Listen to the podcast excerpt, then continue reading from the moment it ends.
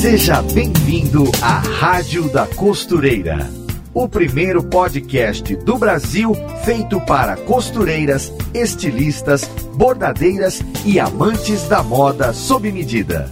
Apresentação em alto astral com a youtuber Fernanda Hertel. Ouvintes costureiras, com mais um programa aqui na Rádio da Costureira. Aquele podcast que você respeita sobre costura, moda, modelagem, bordados e muito mais. Eu sou Fernanda Hertel e o nosso podcast de hoje é sobre acabamentos. Sim, os tão amados e também tão temidos acabamentos. Será que vale a pena a gente investir em acabamentos? O cliente da gente dá valor? E nós costureiras, nós sabemos fazer uma peça bem acabada de verdade? Nós temos formação técnica para isso? Hum, são muitos questionamentos. E para ajudar a gente nesse assunto, receberemos hoje uma convidada muito especial, uma profissional de costura que já é muito conhecida e amada por todas as costureiras desse Brasil. Seja muito bem-vinda, Marlene Mucay. Bom dia a todos vocês, né? E é um prazer é, eu estar aqui conversando com vocês é, nessa oportunidade que a Fernanda está me dando. Imagina, é um prazer nosso ter você aqui. Já muito conhecida, né, Marlene? Todo mundo que pensa em costura e modelagem e tá ali com a cara na internet já viu seus moldes, ele tá espalhado por toda a internet, bastante conhecida já. O seu canal tem três anos, né, Marlene, no YouTube. Mas há quanto tempo que você já trabalha com isso? Conta um pouco pra gente. Com costura, eu acho que desde criança, porque eu sou filha de costureira, neta de costureira, então desde criança eu cresci embaixo de uma mesa de corte, uhum. né? Então, tanto assim, na casa da minha mãe, das minhas tias, eu estava sempre perto de uma máquina de costura e brincava com os carretéis. A partir daí eu fui começando, me interessando em aprender, né? E as minhas primeiras professoras, sem dúvida, foi, eh, foram a minha mãe, minhas tias.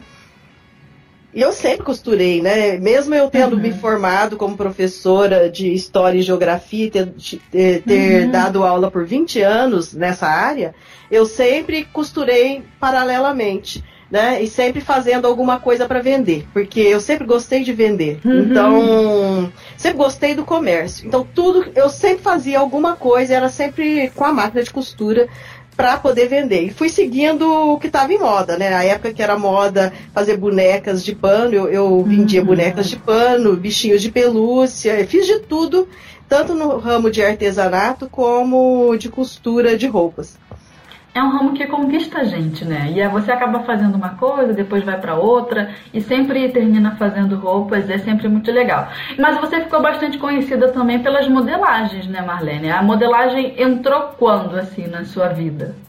Com 13 anos eu fiz meu primeiro curso de modelagem. Eu fiz o um método é, foi com as irmãs sacramentinas, lá em Monte Santo de Minas, em Minas Gerais, e era o método Renderb, que é o método alemão, né, que as irmãs sacramentinas espalharam pelo país, que é o método por escala. A partir daí, eu sempre gostei de desenho, e eu sempre, além de costurar, e desenhar também. Aí quando eu fui para São Paulo, eu fiz outros cursos, fiz de alfaiataria, eh, eu fiz uns quatro cursos de alfaiataria, fiz outros cursos de modelagem francesa, modelagem inglesa, é, a, a, modelagem tradicional dos anos 40, é, a modelagem coreana. Eu fui entrando em contato e a partir daí eu fui fazendo modelagem para algumas confecções. Né, em uhum. São Paulo, pro Bom, no Bom Retiro, que é uma região de comércio de roupas por atacado. Então eu trabalhei até o ano passado, eu trabalhei para algumas confecções do Bom Retiro fazendo modelagem. E costura, eu abri uma confecção quando eu fui para o Rio. Eu abri uma confecção e, e, lojas de. Abri uma loja de roupa e eu comecei a abrir a confecção ao mesmo tempo para fazer as roupas para vender nessa loja. Principalmente as roupas plus size, que é uma uhum. coisa que eu me especializei bastante. É verdade. Já lançou livro de modelagem também, né? Já, o livro de modelagem prática, né? Que eu, eu registrei o, o, método como modelagem prática, que é um método que eu mesma criei. Uhum. Porque eu fui, quando eu fui para o Rio, era uma cidade pequena chamada Itatiaia, e eu tinha loja em Penedo, que é uma colônia finlandesa lá.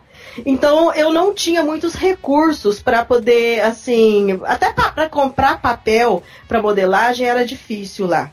Então eu usava papel jornal, qualquer papel servia para fazer as modelagens. E eu percebi, quando você tem uma confecção, você percebe que você tem que enxugar o teu trabalho. Uhum. Você tem que fazer o mais rápido possível. Então não dá para você fazer, por exemplo, uma modelagem mais complicada. Você tem que fazer ela o mais fácil possível. Então eu fui você, não, eu vou ter que desenvolver um método que simplifique para a confecção. Então eu fui enxugando as modelagens de todos os livros que eu tinha, de tudo que eu já tinha, todos os cursos que eu tinha feito, eu fui pegando o mais fácil de cada um e fui é, descobrindo. Eu também, é, em São Paulo, quando eu ainda dava aula de geografia, eu fui na USP e fazer um curso de na área de geografia, era até de astronomia. E ao uhum. lado estava tendo um curso de antropometria que era na área de biologia e era um curso que mostrava assim as proporções do corpo, né? Por exemplo, a medida da palma da mão corresponde a determinadas, né, a, a, ao tamanho do teu, do teu pé e etc, etc. Uhum. Aí eu vi que dava para adaptar a antropometria para modelagem. Então eu criei um sistema de altura de cava e altura de, de quadril, altura de corpo baseado na antropometria que eu, eu enquanto eu estava fazendo esse curso de astronomia, eu tinha uma hora de eu tinha duas horas de almoço e nessas duas horas de almoço eu pulava para a sala de antropometria. Uhum. Né, do curso de biologia. E eu ficava lá como ouvinte, né? Porque eu não estava cadastrada para o curso, mas só para poder aprender essas proporções do corpo. E que eu achei muito interessante. Aí eu falei assim, poxa, isso daí dá para adaptar para modelagem. Então eu fui misturando, né? Então, e com isso eu, faço, eu criei esse método mais simples, mais simplificado. E agora eu transformei em livro, né? Tem um livro de, já de malhas, um livro de modelagem é, plana. E esse ano eu vou estar tá lançando o de. Espero que consiga lançar uhum. até o uhum. final do ano, porque depende, o registro é que demora muito, o livro de acabamentos. Perfeito, olha aí. Vamos falar de acabamento no episódio de hoje. Lembrando que esse podcast ele é feito em parceria com a Maximus Tecidos também. Então você pode acessar lá www.maximustecidos.com.br para conferir os moldes da Marlene, porque sim, a Marlene tem moldes sendo comercializados lá no site da Maximus, né, Marlene? Tem molde de saia, de, de vestido tubinho, de camisa e de calça, é isso? Isso. E agora vai ser lançado os plus size também, né? Porque até agora tá a, a, a grade do mais 38, comum. é, a grade do 38 ao 44, que é o que a gente chama de modinha. Uhum. Uma coisa para as confecções, né? É, geralmente uma confecção ela trabalha ou com modinha ou plus size. A modinha vai só até o tamanho 44. E e o plus size, né? Que vai ser lançado agora também. Que demais, é isso aí. Bom, uhum. muito bem, o papo vai ser muito bom, então fica por aí, costureira, que tem muita informação sobre acabamentos chegando pra gente. A beleza de uma peça está relacionada à qualidade do tecido, à precisão da modelagem e os detalhes dos acabamentos e a delicadeza como foi finalizado os arremates. A costura não é um processo rápido, pois passa por várias etapas como a escolha do modelo e tecido, a modelagem, o corte, a costura e a finalização. Exige paciência e capricho. Todas as pessoas podem aprender a modelar e costurar, mas finalizar uma peça com um bom acabamento dependerá da sensibilidade e capricho dos arremates. É algo que se consegue com paciência e dedicação. Esse texto foi escrito pela Marlene lá na coluna do Clube da Costureira e eu decidi introduzir esse nosso episódio a partir desse texto, porque a palavra que mais me chamou a atenção aqui foi capricho o capricho no caso dos acabamentos. Bom, Marlene, olha, Uma coisa que eu fico sempre pensando a respeito de acabamentos é que muitas costureiras se posicionam assim um pouco diferente em relação a isso, são avessas ao acabamento e elas atribuem isso ao fato do cliente não valorizar. Eu queria debater um pouco mais aí sobre isso com você, com toda a sua experiência. Você acha mesmo que é assim que funciona a coisa? Ou na verdade essa costureira tá meio que assim usando uma bengala, fugindo do acabamento, porque se o acabamento existir numa peça, o cliente vem, paga e valoriza. Tem a ver com o fato da gente não saber cobrar ou o cliente de fato não valorizar? Olha, o cliente ele valoriza, é claro, né? É, lógico que tem detalhes que o cliente não sabe. Por exemplo, uma manga bem feita, ela tem que ser embebida, né? Para uhum. você pregar a manga na peça, aquelas duas costurinhas. Lógico que o cliente não vai ver isso, mas ele vai colocar essa roupa no corpo, ele vai ver que a manga não tá tão bonita quanto a manga da costureira vizinha, digamos assim, né? Do Ou concorrente. incomodando, né? É, ou incomodando. Então, assim, tem detalhes que o cliente ele não vai saber que foi, que, que foi usado naquela peça. Mas na hora que ele veste a roupa, ele vai saber se né? Se a roupa tá bonita ou não. Então, é lógico que o cliente vai valorizar o acabamento. E o acabamento, as pessoas acham assim, ah, fazer é, é, perde muito tempo. Não, não perde tempo. Uhum. É só uma questão de treino, né? Se você aprende a fazer uma coisa de um determinado jeito e esse jeito é o mais caprichado, lógico que você vai fazer isso com rapidez. Porque uhum. você sempre faz assim. Né? Tudo que você faz repetidamente, sempre, você vai adquirindo rapidez naquilo ali, né? Então, por exemplo, ninguém vai querer comprar, vamos supor, uma blusa que está cheia de fio sobrando, que ele vai ter que puxar aqueles fios porque não foi arrematado, aí ele puxa aquele fio, aí começa a descosturar. é bem né? É, lógico que isso é muito comum em roupas de até roupas prontas de confecções muito grandes e que produz assim roupa para ser barata e, e contrato. É, que geralmente é, as empresas que produzem roupas em grande quantidade, eles contratam várias confecções. Cada confecção faz uma coisa. É né? sempre terceirizado, eles, né? É, e eles vão pelo mais barato. E nem sempre o mais barato ele vai caprichar, né? Ele vai fazer de qualquer jeito lá, porque é já tá verdade. tá ele está recebendo pouco, né? Então ele não vê razão de perder um minuto a mais arrematando as costuras, né? Só uhum. que a pessoa, né, que vai comprar, que aquilo ali começa a descosturar, se ele não sabe costurar, se ele não sabe resolver aquele problema daquela descostura, é uma roupa que ele vai ou jogar fora, né? Uhum. Ou ele simplesmente vai ter que procurar uma costureira para resolver. O que é muito comum a costureira que faz trabalhos assim, que pega conserto, que faz conserto, é receber roupas que foram compradas prontas para consertar aquilo que, né, uma costura que, é, que ficou mal feita, que está torta, ah, que descosturou, que desmanchou a barra.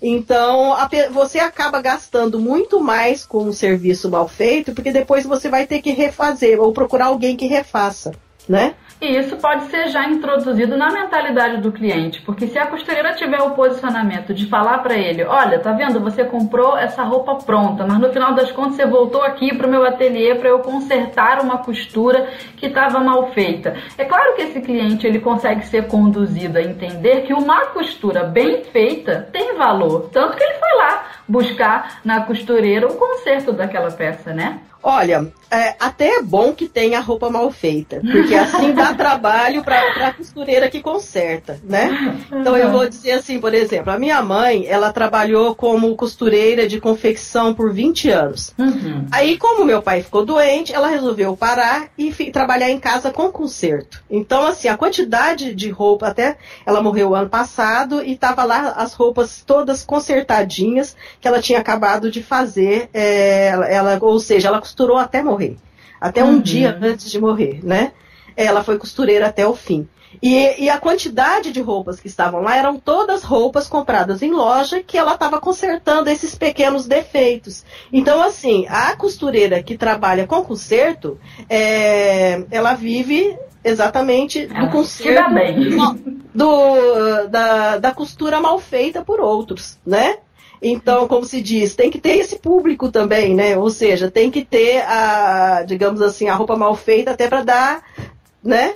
Trabalho, uhum. digamos assim, para é a costureira boa. Né? É curioso esse ramo boa, da costura. É, porque a costureira boa vai resolver esses problemas, né? É, vai é fazer os milagres. É, vai fazer os milagres, isso é até engraçado. E uma outra coisa também, é assim, é, o acabamento, quando a gente fala em acabamento, não está só em fazer a roupa inteira. Aí eu vou pegar um vestido, eu vou, vou fazer a modelagem, eu vou fazer a costura e vou fazer o acabamento. O acabamento também está no conserto. Se a pessoa vai fazer um conserto, um conserto bem feito, que ela vai usar, vamos supor, ela pega uma, uma blusa rosa. Uhum. Então ela vai ter o cuidado de procurar uma linha rosa para fazer daquele tom da blusa para fazer o conserto. E não vai usar uma linha branca ou uma linha, né, vamos supor, verde, digamos assim. Uhum. Ela vai ter o cuidado de arrematar direitinho. Ela vai trocar o zíper, ela vai fazer uma, uma troca bem feita, vai usar a linha que foi usado naquele zíper anterior, né? Que ela está trocando. Então, todos esses uh, cuidados fazem parte do acabamento. Então, o capricho da costureira não está só naquela que costura por encomenda, está naquela que faz o conserto também. Né? Verdade. Né? E tem que ser é... valorizado, porque é, é, tudo detalhe. E a gente aprende tanto, né, é, costurando ou consertando, ajustando uma peça antiga ou uma peça que veio na mão da gente. Muitas costureiras aprendem com a, a, a, peça descosturada. Eu também já aprendi bastante acabamento fazendo assim, desmanchava para olhar por dentro como é que era feito o encaixe, o embutimento. E eu lembro também que às vezes eu ia em loja e via um vestido, falava, caramba, que modelo bonito. Aí vestia, me caía bem, o que é meio que um milagre, mas às vezes acontece. Aí o vestido me caía bem. Aí eu olhava, por, olhava o, o vestido por dentro e tinha umas overlocks que me incomodavam, às vezes uma bainha que não foi chanfrada e ela ficou torcida. Aí eu falava, bom, vou levar para casa, vou aprender com esse vestido e também vai ser uma oportunidade de deixar o vestido mais bonito. Eu já perdi a conta de quantas vezes comprei um vestido por 69 90, sei lá. Voltei em casa, desfiz umas costuras, coloquei viés onde eu achava que ia ficar bonito, porque eu amo viés de cetim, taco viés em tudo. Não dava para eu, por exemplo, tirar as costuras e colocar uma costura francesa. Eu teria que desmontar o vestido inteiro, não era a minha intenção. Mas eu colocava umas coisinhas bonitas ali e, e também era uma oportunidade de aprender o que tinha por dentro. Às vezes uma barbatana num vestido eu não desmontava ele todo, mas eu tinha o prazer de aprender com esses ajustes e tudo naquele foco de ter um acabamento bonito.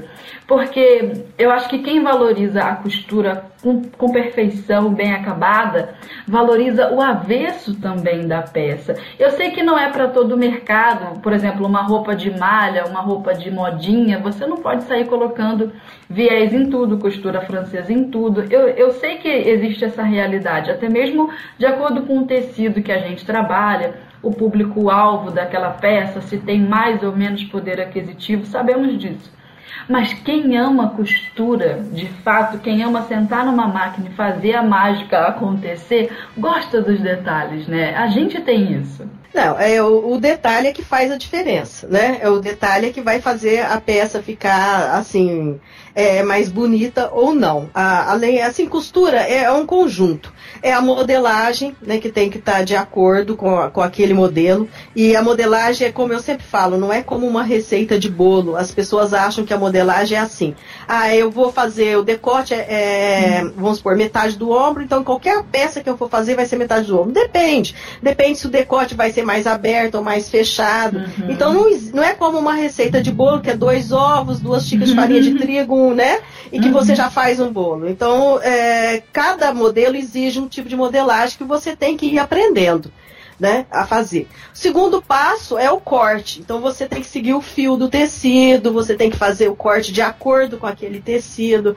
Se é malha, você tem que fazer as reduções de acordo com aquele tipo de malha. E malha é mais difícil trabalhar digamos assim, na modelagem, porque cada malha tem uma redução diferente de medidas. Uhum. Depois vem a costura. Aí é a escolha da linha que você vai, né? A linha é, tem que ser 100% poliéster. Você tem que ter o cuidado de olhar o retrós de linha e ver se está escrito 100% mesmo poliéster ou se tem mistura com algodão. Se tiver mistura com algodão, essa linha vai arrebentar ela não vai ser resistente. Aí a tua máquina tem que estar tá regulada, então isso é uma coisa importante. Muito importante. Tiver, se não tiver bem regulada, esse ponto vai ficar frouxo, vai arrebentar a linha, vai embolar. Então a máquina, é, eu até pago para regular a máquina, porque por mais que eu trabalhe, olha, faz é, 40 anos trabalhando com máquina de costura, mas é, para regular eu prefiro até pagar um, espe um especialista para fazer a coisa certinha, porque às vezes uma, uma coisinha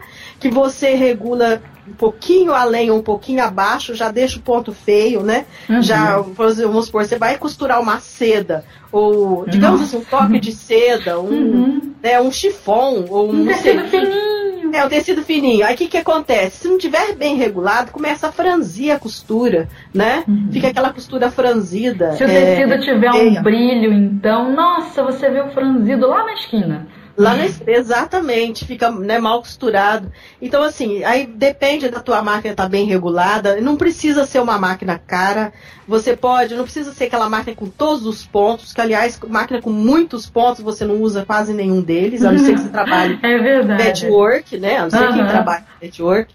Então, assim, uma máquina que tem um zigue-zague, ela faz milagres, né? Uma máquina comum com zigue-zague, uma simples, faz milagres se for de, é, de uma marca boa. Depois vem da, do, do acabamento que você dá. É arrematar a costura, é fazer uma barra, é alinhavar. É curioso você ter falado isso da, do zigue-zague, que o zigue-zague já é, dá uma moral para nossa peça. Porque tem muita gente que acha que para ter um acabamento mais bonito precisa ter uma overlock. E não é verdade. Você não, pega a sua maquininha doméstica não. ali manda ver no, no zigue-zague, no acabamento. Agora, né? assim, voltando, você falou do zigue-zague, voltando, até um, uma dica. Quando você vai fazer um acabamento em zigue-zague, você não pode passar o zigue-zague direto na ponta. Você tem que dobrar um pouquinho aquela pontinha, sabe fazer uma, né, uma, uma pequena dobrinha e ir passando o zigue-zague. Para que ele fique né? gordinho, não é? O zigue-zague fica é, meio gordinho. Pro, pro não ficar desfiando. Porque se uhum. você passa o zigue-zague na borda do tecido, só ele bem na beiradinha, ele vai desfiar, sabe?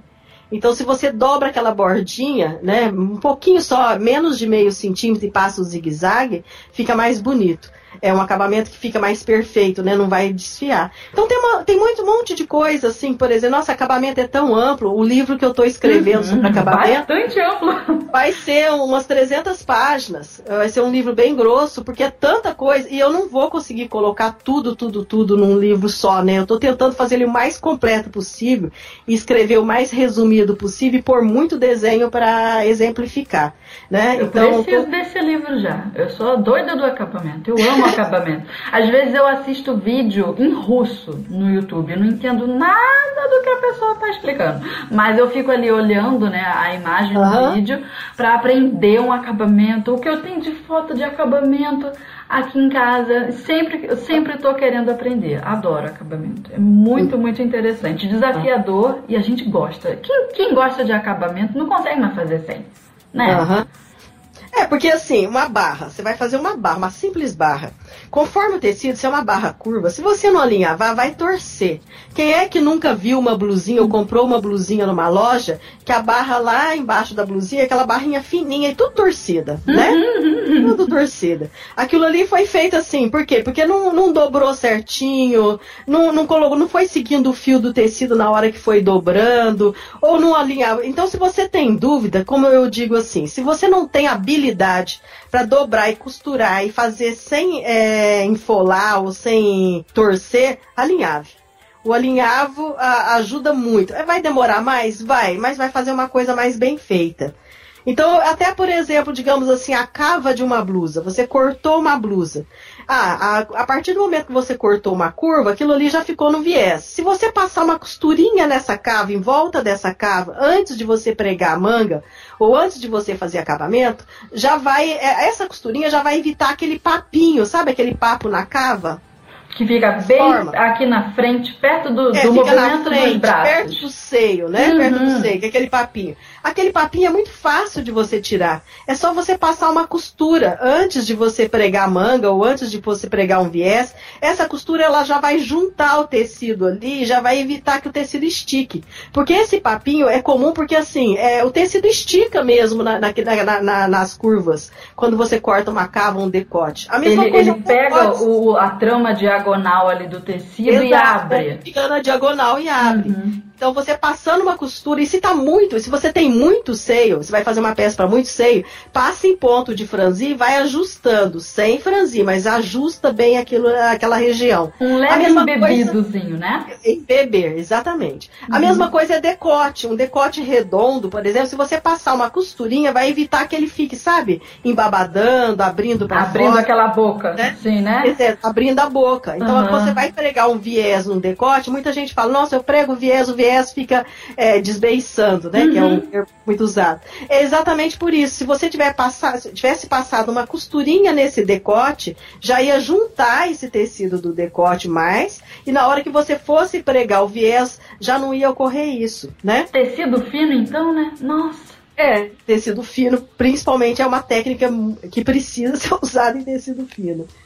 É, tecido fino, eu adoro trabalhar com, com musseline, eu adoro trabalhar com crepe é, georgette.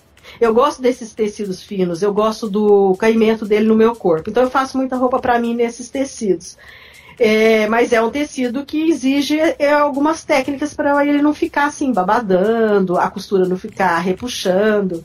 O melhor do tecido fino é o caimento mesmo. O quanto ele toca no nosso corpo e desliza, não é verdade? É, mas aí é aquela, é aquela coisa, né? Por exemplo, uma pessoa que está com o corpo tudo em cima, um tecido, vamos supor, vai fazer um vestido, um vestido de, de cetim de seda, ou satim de seda, ou seda mesmo, é, é um tecido que vai marcar, né? Uhum. Agora, por exemplo, se é uma pessoa mais cheinha, ele pode usar o mesmo tecido, mas já não dá para fazer um vestido mais ajustado. Um, uhum. Aí tem que ser um tecido com um vestido, uma saia mais. Não é que não dá, né? Com, é, até eu vi a Glorinha Calil falando uma coisa assim: olha, poder usar, né? A gordinha ou a magrinha pode usar o mesmo tipo de roupa. Uhum. Só que na magrinha vai ter um caimento e na gordinha vai aparecer as gordurinhas. Se você não se importa de aparecer, de Tudo mostrar bem. as gordurinhas você usa, né? É, Mas tem sempre um jeito, né? Eu sou gordinha, então eu procuro é fazer roupa para mim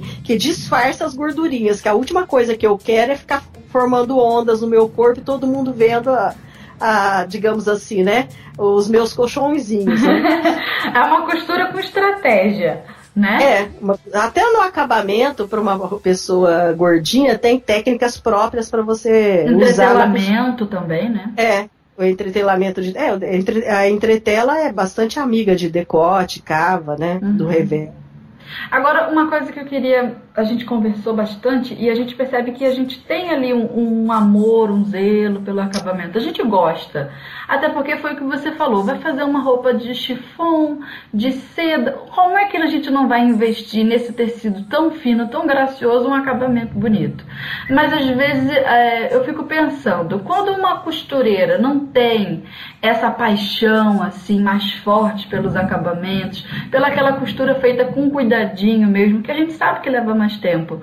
Mas quando a costureira não tem isso, às vezes esse sentimento não está camuflando ali por trás uma frustração que esse profissional, essa profissional acabou pegando ali devido ao mercado da costura, a posição financeira e aquele cliente que não paga e esse tipo de coisa que a gente sabe que acontece. Eu vejo muitas costureiras desanimadas, frustradas mesmo é, em relação a isso. Mas quando eu, por exemplo, lá no meu canal ou na minha página eu posto uma foto de uma, de uma, de uma peça bem acabada, posto a foto do avesso. Outro dia eu fiz uma calça de alfaiataria, uma calça cenoura e postei o avesso da calça, porque o avesso era mais bonito que o direito, não postei nenhuma foto do direito, só postei a foto do avesso. E muitas pessoas ficaram, nossa, que lindo, eu, eu amo esse tipo de costura, mas não tenho paciência de fazer. Eu amo esse tipo de costura, mas não faço porque meu cliente não paga. Eu amo esse tipo de costura, mas não quero aprender a fazer esse negócio, botar viés em tudo, bota overlock o cliente paga lá o que ele quiser. Você enxerga muita frustração assim por trás disso? Eu, eu também, às vezes eu tenho a impressão de que essa, essa costureira enxerga é, o, o mercado da costura meio que um, um quebra-galho para ela ganhar um dinheiro ali temporariamente. Então Olha, ela não investe em formação, não compra um livro que nem o seu que vai ser aí com 300 páginas. Olha, aí, por exemplo, eu vou dizer, é, citar um outro exemplo. Então vamos supor, é, ele vai, ela vai fazer uma calça social para alguém. Digamos assim, ela mora numa cidade pequenininha do interior e ela vai cobrar 30 reais para fazer a calça. Porque lá no interior onde ela mora é o que o povo pode pagar, uhum. certo? Porque quando as pessoas me perguntam quanto você cobraria para fazer uma peça, olha, uma coisa é o que eu cobraria, outra coisa é o que aonde você mora o teu cliente paga, né? Entendi. Porque tudo, é, como já dizia o meu, o, o, meu pai, o cliente teu não é aquele que você quer, é aquele que passa na tua porta, é aquele que entra no teu comércio, né? Então você não pode escolher o cliente, mas você tem que se adaptar a ele. Então, por exemplo, então ela vai fazer uma calça, então não dá para ela gastar com viés para fazer o acabamento na calça por dentro. Mas se ela vai fazer um acabamento no zigue-zague, se ela fizer bem feito, a calça vai estar tá bonita. Verdade. Se ela tem uma overlock chinesinha, aquela verdinha, né? Uhum. Aquela overlock chinesinha verdinha é própria para tecido plano, né? Uhum. Então ela pode fazer o acabamento no overlock, desde que esteja bem feito, ponto regulado, arrematado direitinho, a calça vai ficar bonita. Com a cortetinha então, assim, da linha. Exato. Então ela não precisa gastar muito para fazer um acabamento bem feito. O capricho é uma coisa, o digamos assim, o acabamento com de, determinados detalhes que são mais caros é outra. Então, uhum. assim, às vezes a pessoa pode até. Olha, eu vou dizer uma coisa. Tinha um alfaiate lá na minha cidade. E, e ele usava, e a alfaiataria é, usa o viés em tudo, né? A alfaiataria uhum. masculina, antiga, principalmente antigamente. Então o viés era usado para dar aquele arremate interno da calça. Mas ele fazia tão mal feito esse viés, ele colocava o viés, mas Nossa. ficava tudo torto, sabe? Ele era tão pouco caprichoso. É que assim, é, apesar dele fazer do jeito certo, digamos assim, da alfaiataria, não tinha capricho. Nossa, que Então, tristeza. por exemplo, uma pessoa pode fazer uma calça é, chuleando a mão, né? Que eu uhum. comecei chuleando a mão. Ou fazendo um zigue-zague, ou fazendo um overlock, e fazer bem feito. Então ela não é, a, você, ah, eu tenho que gastar menos porque eu vou cobrar menos. Mas é, a questão do capricho não tem a ver com, a, com o gasto. Eu posso fazer, por exemplo, uma blusa com tecido barato, que custou aí 10 reais o metro. Mas se eu fizer bem feitinha, aquela blusa vai ficar bonita no corpo. Se eu escolher o modelo certo para aquele tecido, ah, né, de acordo com aquele tecido, a peça vai ficar bonita. Vai ficar muitas vezes muito mais bonita do que uma roupa mal feita de, com que usou um tecido de, de 100 reais o metro. Verdade. Entendeu? Então, assim, o capricho não, não, não, não, não, não tem a ver com dinheiro ou com gasto excessivo. Tem a ver com fazer uma coisa com cuidado, fazer uma costura certinha, fazer um, um arremate bem feito, é, fazer um decote, né, que, que tem um bom caimento, que não fique desbeiçando, uma pregar uma manga e embeber a manga antes de pregar para não ficar aquela manga reta que engorda o braço, uhum. né, mas não ficar aquela manga com caimento que vai deixar o braço mais sequinho. Então, isso não precisa de, de, de luxo, digamos assim. Não, não tá atrelado ao aviamento, à qualidade não, do não, aviamento não. e nem da matéria-prima. O capricho é do... da pessoa. É, o capricho. Assim, por exemplo, a qualidade, até que, né, tá? A qualidade do aviamento, ela precisa, digamos assim, uma linha 100% poliéster é diferente de uma linha mista. Uhum. Mas uma linha 100% é, poliéster... É acessível, custa, né? É acessível. Aliás, a maioria das linhas são 100% poliéster. Então, né, é raro você encontrar uma linha mista, a não ser essas que vêm da China né? Que você compra lá bem baratinho, compra 50 centavos o retrós, mas não presta. Mas uma linha de, vamos por 100% poliéster, você encontra retrós de um real até cinco reais. Mas o de um real, se é 100% poliéster, vai costurar bem, entendeu? Tanto quanto um de três reais. É, então, digamos assim, que precisa ter qualidade no aviamento, precisa. Mas a qualidade não quer dizer que seja caro, né? Não precisa ser é igual aquele viés de cetim que a pessoa arrumou aquele botão caríssimo. É, o botão, olha, eu vou dizer uma coisa. Então, por exemplo, quando eu tinha confecção, então é, eu comprava, eu fazia roupas para vender barato. Uhum. Então eu vendia blusas de R$29,90, de R$49,90, eram roupas baratas. Então eu escolhia tecidos, tecidos mais em conta. Mas eu tinha a. Assim, quando você vai comprar um tecido, você tem que sentir o tecido, se ele amarrota muito. Você tem que puxar o tecido para todos os lados para ver se ele não enviesa muito. Então você tem que escolher tecidos que tenha, que você perceba nele que ele vai ser mais, né? Vai se desfazer é, menos e que vai ter uma certa qualidade. O segundo ponto, por exemplo, você vai colocar botões. Então eu costumava comprar botão barato e encapar esses botões com o próprio tecido. Uhum. Entendeu? Olha então, aí encapar... o capricho.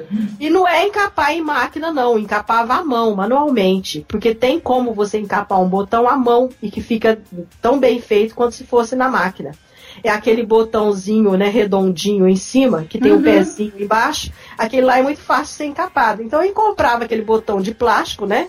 É, bem baratinho, um saco de que vinha aí 100, 100 botões, tudo de uma cor só. Então, para mim, eu comprava tudo branco porque eu ia encapar, entendeu? Certo. Então, eu encapava os botõezinhos e colocava nas camisas, nas blusas feitas de tricoline, que o tricoline é um tecido mais acessível, né? O preço do tricoline não é muito uhum. caro.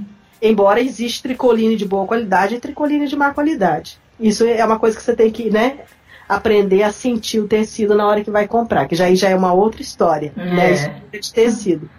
Mas assim, é, dá para você gastar menos e fazer uma coisa bonita. Né? Aproveitar um material que é barato e transformar ele num material mais bonito.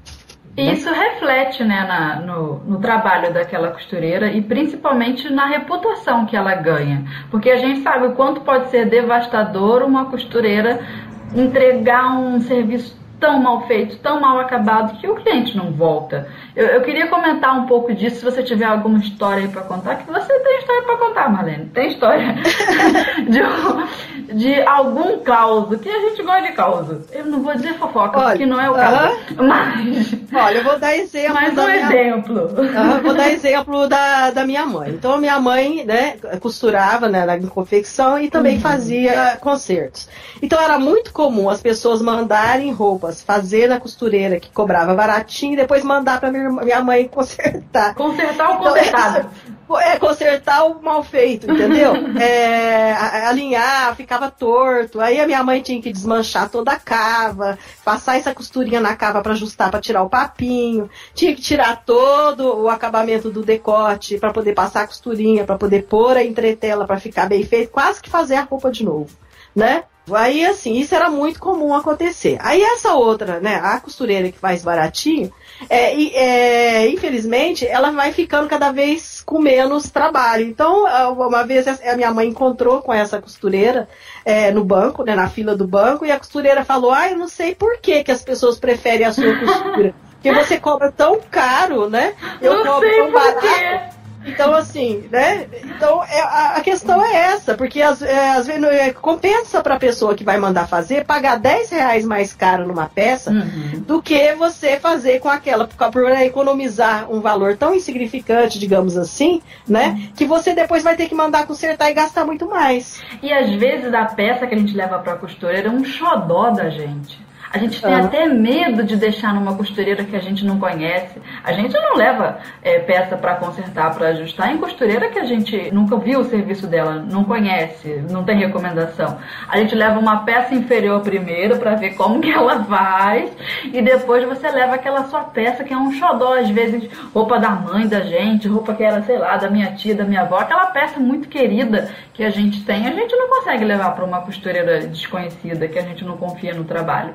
Então, as costureiras que fazem a reputação por serem caprichosas, com certeza saem na frente. E pode sim cobrar né, mais um pouco ali, investir no, na valorização do serviço e o cliente reconhece.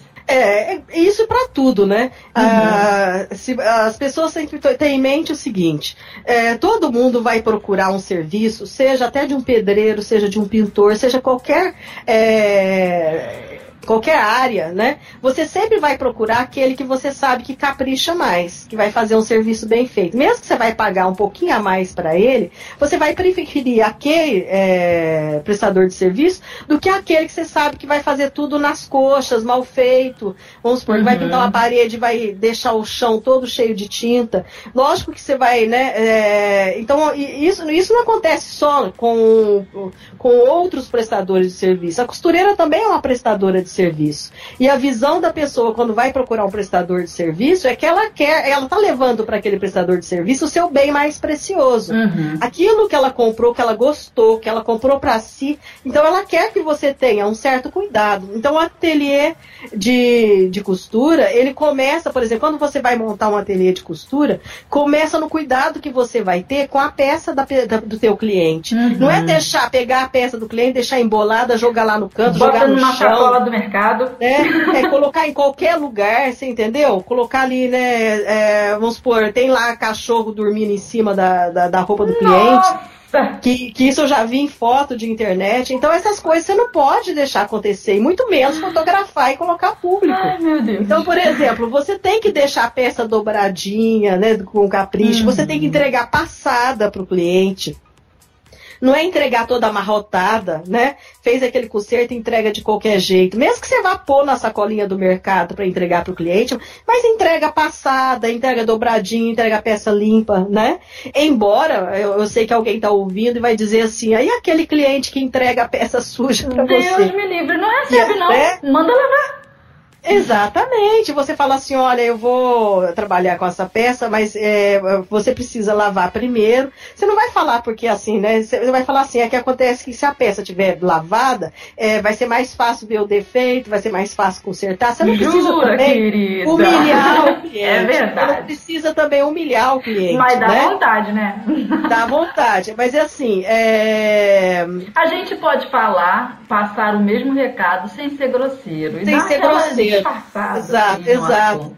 Não Tem precisa constranger, né? não cliente. precisa constranger. Você pode falar assim, olha, eu vou pedir para você lavar e trazer lavado, porque uhum. a peça estando lavada, o tecido se acomoda e fica mais fácil para eu Melhor desculpa. Melhor porque desculpa. assim você não humilha outra pessoa e você não tem que se sujeitar a costurar uma roupa suja, né? Que também, né? É, porque é... é é terrível. Vai na máquina, vai sujar, vai contaminar, né? E até você pode pegar alguma doença com uma roupa suja de uma pessoa. Deus me livre. Mas a gente fica indignado com um negócio desse. Porque a cara de pau é grande. A gente vai fazer um episódio aqui também no, no podcast só sobre clientes sem noção. Ah, tem tantos. Mas é um programa pra gente rir, porque no final das contas a gente não esculacha o cliente, não, porque é falta de educação. Mas é que nós temos vontade, nós tem. é só um programa para desabafar. Nós teremos um episódio aqui, não sei se vai vir depois desse ou antes, mas é um programa para as costureiras desabafar. Porque a gente não pode xingar os clientes, que é feio, mas dá vontade, mas a gente não pode. Uhum.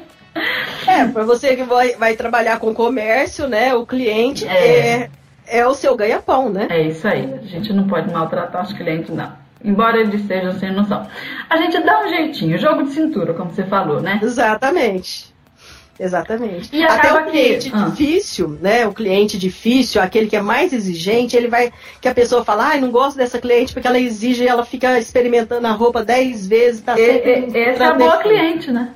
Essa é a melhor cliente para você, porque se ela gostar e você fizer e, e, ficar de acordo com o que ela queria, ela vai fazer a propaganda para todo mundo. É verdade. E as pessoas que vão ouvir ela fazendo propaganda de você vai falar, vai pensar, bem, se ela agradou fulana, né? Que é chata, e, né, uhum. né? Então ela faz realmente bem feito. Então isso para você é um prêmio, né? Você ter o um cliente difícil e esse cliente difícil gostar de você é um prêmio. Eu já dizia Clodovil. né?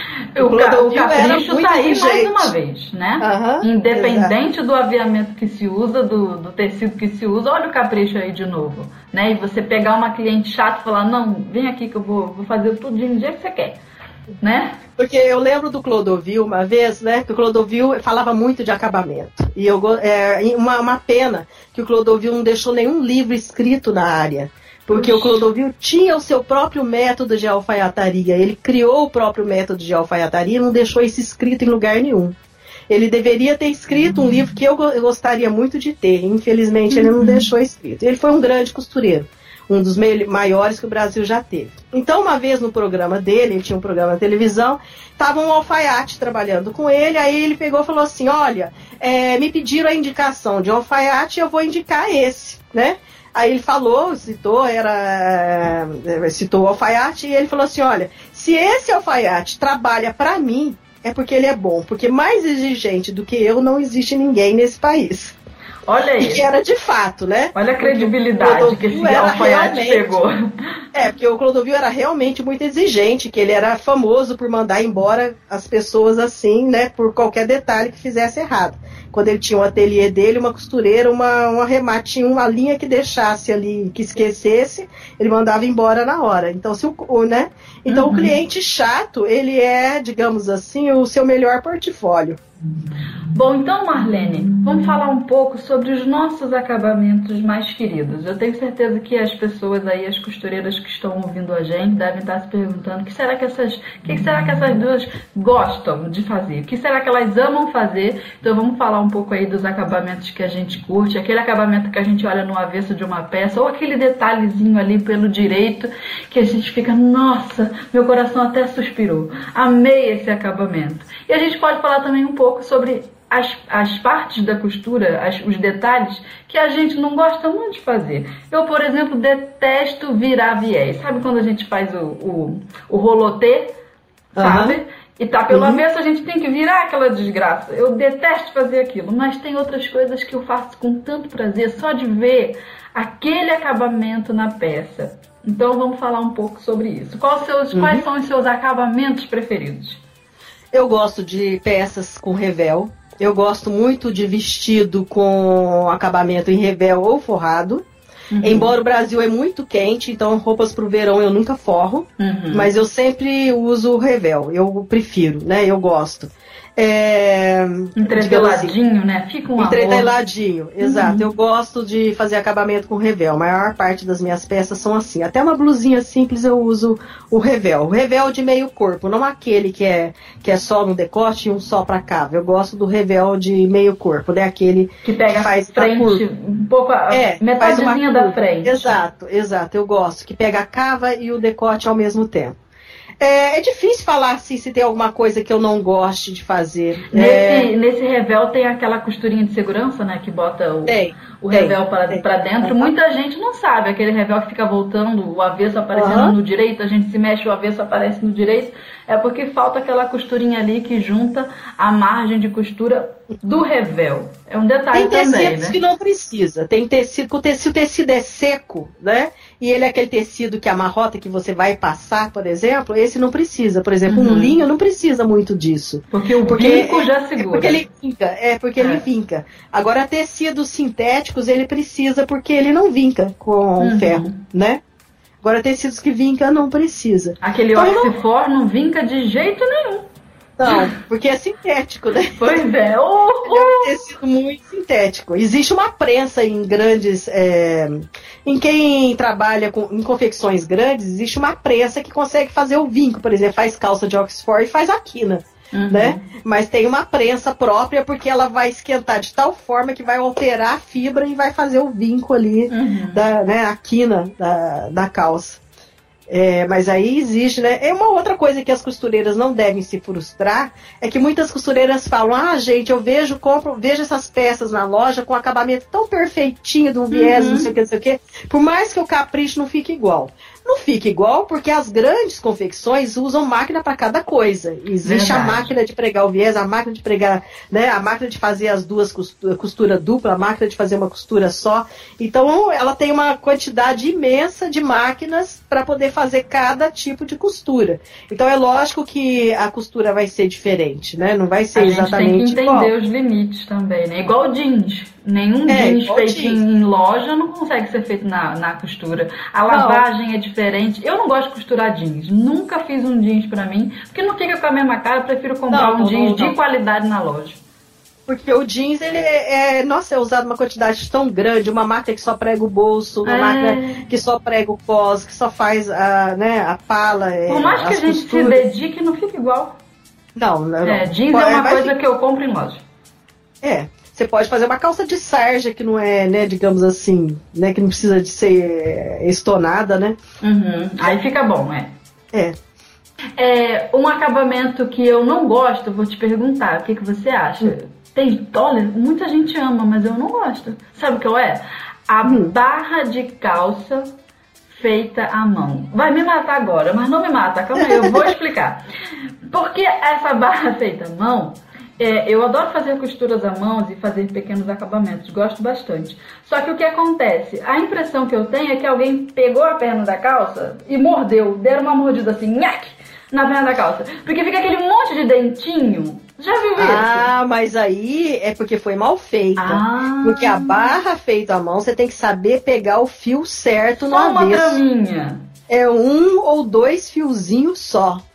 E fazer o ponto bem apertadinho pra E, conseguir e- e segurar. um né? ou dois fios e o fio interno, fio do avesso. Então a- a- as pessoas acham que não vai ficar muito segura e acaba pegando um fio do outro lado e aquilo ali repuxa. Fica aquele monte de, de dentinho, como Fica você mesmo feio, falou. né? Aí é questão de saber fazer. Porque assim, uma calça toda de alfaiataria e você pega faz uma barra na máquina, não, né, não fica É. elegante. Quando eu faço as minhas calças, pra evitar esse negócio, não funciona nas calças que tem a boca muito larga. Mas nas calças cigarrete, que tem a, a, a boca da bainha ali bem, bem estreitinha, Aham. eu faço uma barra postiça e prendo só dos lados. Aí na hora que eu vou vestir a calça, eu tomo cuidado, porque eu já sei que fui eu fiz a calça. E boto o pé com bastante cuidadinho ali pro pé não enroscar na barra postiça que tá por dentro solta. Quando eu uso, não sai do lugar. Mas eu peguei uma raiva dessa bendita dessa costura mão que eu ainda não parei para fazer. Toda a, toda a costura mão que eu vi era de outra pessoa, que outra pessoa tinha feito. Então eu nem tentei. Mas eu sei que tem esse negócio de pegar a traminha bem pequenininha. Mas o tecido ele também tem que ser encorpado o suficiente para você sentir que ele é como se o tecido fosse tivesse duas camadinhas, a, a, a do direito e a do avesso. Na verdade é uma trama só, mas você pega só por trás, não é isso? E a pessoa não pode dar os pontos muito espaçados, tem que dar os pontos apertadinhos para conseguir prender. Eu, eu ainda vou parar um dia para tentar fazer essa barra na mão, mas eu já peguei raiva dela antes de começar a fazer. Agora, quando você vai fazer, vamos supor, uma microfibra, você vai fazer uma calça social, mas de microfibra. A microfibra você pode fazer uma máquina, a barra na máquina, porque a microfibra não é um tecido, assim, digamos, Nobre. é, nobre, né? Uhum. Então não é uma calça, assim, você vai fazer uma calça para trabalhar. É uma calça, Uhum. digamos assim, né? Aí Pra você bater, pode fazer uma barra. É, para bater. Você pode fazer a barra na, na máquina. Então, isso não tem problema. Desde que você use a linha exatamente da cor do tecido, não tem problema. Existe também uma linha de é, um fio de overlock que ele gruda, que ele cola. Então, por exemplo, vamos supor, você ter- é, finaliza a barra da calça com esse fio de overlock, depois você dobra a barra e passa a ferro, ele gruda, como se fosse uma entretela. Uhum, uhum. Mas ele gruda ali, né? Então ele fica a barra praticamente invisível do outro lado. Mas ele fica grudado na peça e não, e não sai depois. O acabamento fica bonitinho. Tem uma marca Fica brasileira bonito. que trouxe meio que esta fita, né? Que parece uma fita. Não, é linha mesmo. Uma é linha? linha de overlock, um fio de overlock. Você vai usar no overlock. É para grandes, assim, quando você vai fazer Ah, agora eu entendi. Você faz a barrinha de overlock normal, dobra normal, pra dentro, pra dentro, passa e a ferro. passa. Ai, Exato, que e ele gruda no tecido. E só que também depois não tem como desmanchar. É. Entendeu? Não tem E vai ficar aquela overlock aparente. vai ficar ali, né? Uhum. Então, isso está sendo muito usado pelas confecções que fazem calças sociais, assim, terninhos. Eu vi lá no Bom Retiro, tinha uma confeição que eu fazia moldes de, de, terni, de blazer para eles. E eu vi esse acabamento. A última vez que eu fui lá, aí eu falei, assim, nossa, é, como é que vocês estão fazendo essa barra? Aí que ela me mostrou, falou, nós somos, importamos essa linha, né? Esse fio de overlock, ele é assim meio. Colante, né? É, ele é colante, né? Mas ele é assim, digamos, parece silicone, Ah, fios- imaginei parece uma um coisa fio. assim. né? Uhum. Aí é, faz a barra no overlock, dobra, passa, né? É, Uhum. No caso deles lá, eles simplesmente tem uma, uma coisa que você redonda, que eles in- investe a, a barra da calça e eles têm uma prensa que vem e esquenta e já passa de uma vez, mas você pode usar ferro comum. Olha a tecnologia da indústria. As costureiras precisam dessa linha agora. Porque a gente é, passa tem no ferro. A venda, tem a venda, sim, no Brasil. Deve ter em algum site, né? Por exemplo, tem vários armarinhos. É, lá, aliás, tem dois armarinhos, do, um do Braz e o outro do Bom Retiro, que vende pela internet. É bem provável que tenha essa linha. Não vi, não procurei. Mas é bem provável. Vou comprar quem vai fazer, Vou mostrar quem lá vai no canal. Fazer em grande, em grande quantidade, né? Para quem vai fazer em grande quantidade, compensa comprar o fio. Ele é um, não é um fio barato, mas compensa, né? Que legal. Pra agora ver se eu consigo você comprar. Vai, pra é, mostrar pro agora, povo. É. Agora, quando você vai fazer só para si mesmo, compensa fazer uma barrinha na mão. É, então, é. se é um tecido para você bater, né, pode fazer a máquina sendo bem feitinha, né? A, a costura sendo retinha aí da, da, cor do tecido, fica uma barra bonitinha também. Fica, fica um amor, né? Ainda mais se o modelo da calça for mais despojadinho também, né? Combina. Exato. Combina, fica bem. Beleza, então, Marlene, esse foi o nosso programa. Eu quero muito te agradecer por ter topado participar desse episódio aqui com a gente. Sempre muito bom conversar de costura com alguém que sabe tanta coisa e que também tem tanta bagagem, experiência e que passa isso pra gente com generosidade. Muito obrigada mesmo. Foi muito agradável Eu a nossa agradeço. conversa. Eu que agradeço. Eu também gostei muito. Valeu a pena. Imagina, muito bom. muito contente. Muito obrigada por essa oportunidade. Imagina, imagina. Tô esperando esse livro aí de 300 páginas. Nem lançou ainda, mas eu já quero. Uhum, tá ok. Espero, eu espero conseguir lançar ainda esse ano. Vamos ver o registro. Ah, vou querer demorar... de Natal. Já tô, já tô, vou botar na lista do meu Papai Noel já. Ai, que bom. e para arrematar o nosso programa de hoje, a mensagem que nós queremos levar até você, costureira que nos ouve, é que o verdadeiro sentido de costurar uma peça sob medida, seja para nós ou para o nosso cliente, é sempre o prazer de fazer uma costura minuciosa e com capricho, como nos disse aqui a Marlene nesse episódio. Até porque se o capricho nos acabamentos não for o nosso maior interesse, seria muito mais fácil a gente comprar lá uma, uma roupa pronta na loja. Então, assim, valorize os seus acabamentos, seja nos ajustes ou fazendo a peça pronta. Nós temos certeza que quem ama costurar, ama também o processo da costura e principalmente o nosso incentivo aqui nesse episódio é incentivar você a estudar, a se interessar pelo pelo processo do acabamento, curtir os processos, entende? Quem ama costura ama também curtir os processos. Muito obrigado pela companhia de todas vocês costureiras aqui com a gente nesse episódio. Até o próximo programa. Um beijo meu, um beijo da Marlene. Manda um beijo aí, Marlene. Um abraço para todas vocês, fiquem com Deus e trabalhem bem feitinho, caprichem no, no, na costura que é, vocês vão ter um bom retorno. É isso aí. Um beijo para vocês de costureira para costureira e até o próximo episódio. Você ouviu a Rádio da Costureira, o podcast da moda sob medida. Produção House, radioagt.com.